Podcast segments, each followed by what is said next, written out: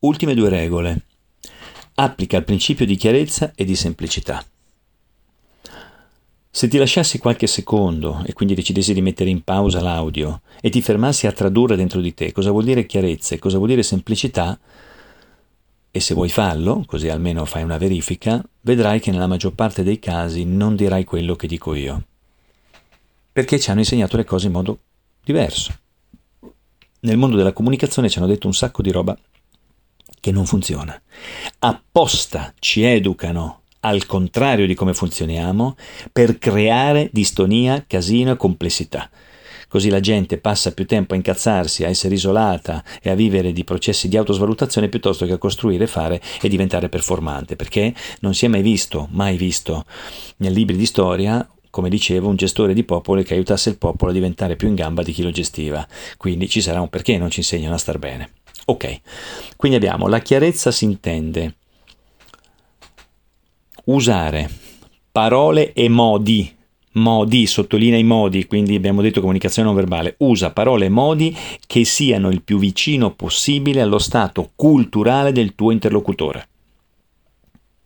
Tradotto è parla come magna quell'altro, se io parlo un linguaggio molto dif- diverso e distante dal soggetto che mi ascolta, io non comunicherò con quella persona, non metto in comunis niente con quella persona e in automatico la perdo. Se è una mia scelta, allora, anche se discutibile, ma è una scelta dove io voglio evitare che qualcuno comprenda quello che dico, e allora è un conto. Ma se sono convinto di parlare alle persone e uso un linguaggio troppo forbito, troppo ricercato o comunque privo di comunicazioni che l'altro può riuscire a tradurre, ecco che non comunicherò con quell'altro.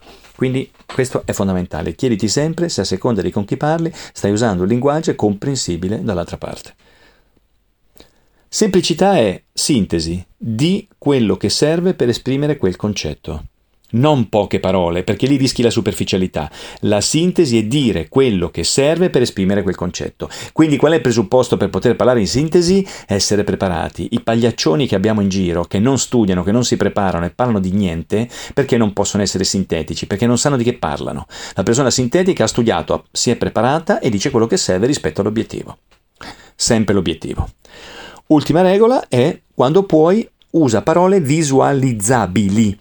Se ti dicessi fai un quadrato grande come un francobollo, ecco che ti do un'immagine che ti avvicina alla dimensione del francobollo. Quindi quel quadrato non sarà preciso come un, la grandezza effettiva di un francobollo, ma sarà molto vicino. Ben diverso se ti dicessi fai un quadrato piccolo. Che vuol dire piccolo? Per qualcuno è 3 cm per 3, per qualcuno può essere un centimetro per 1.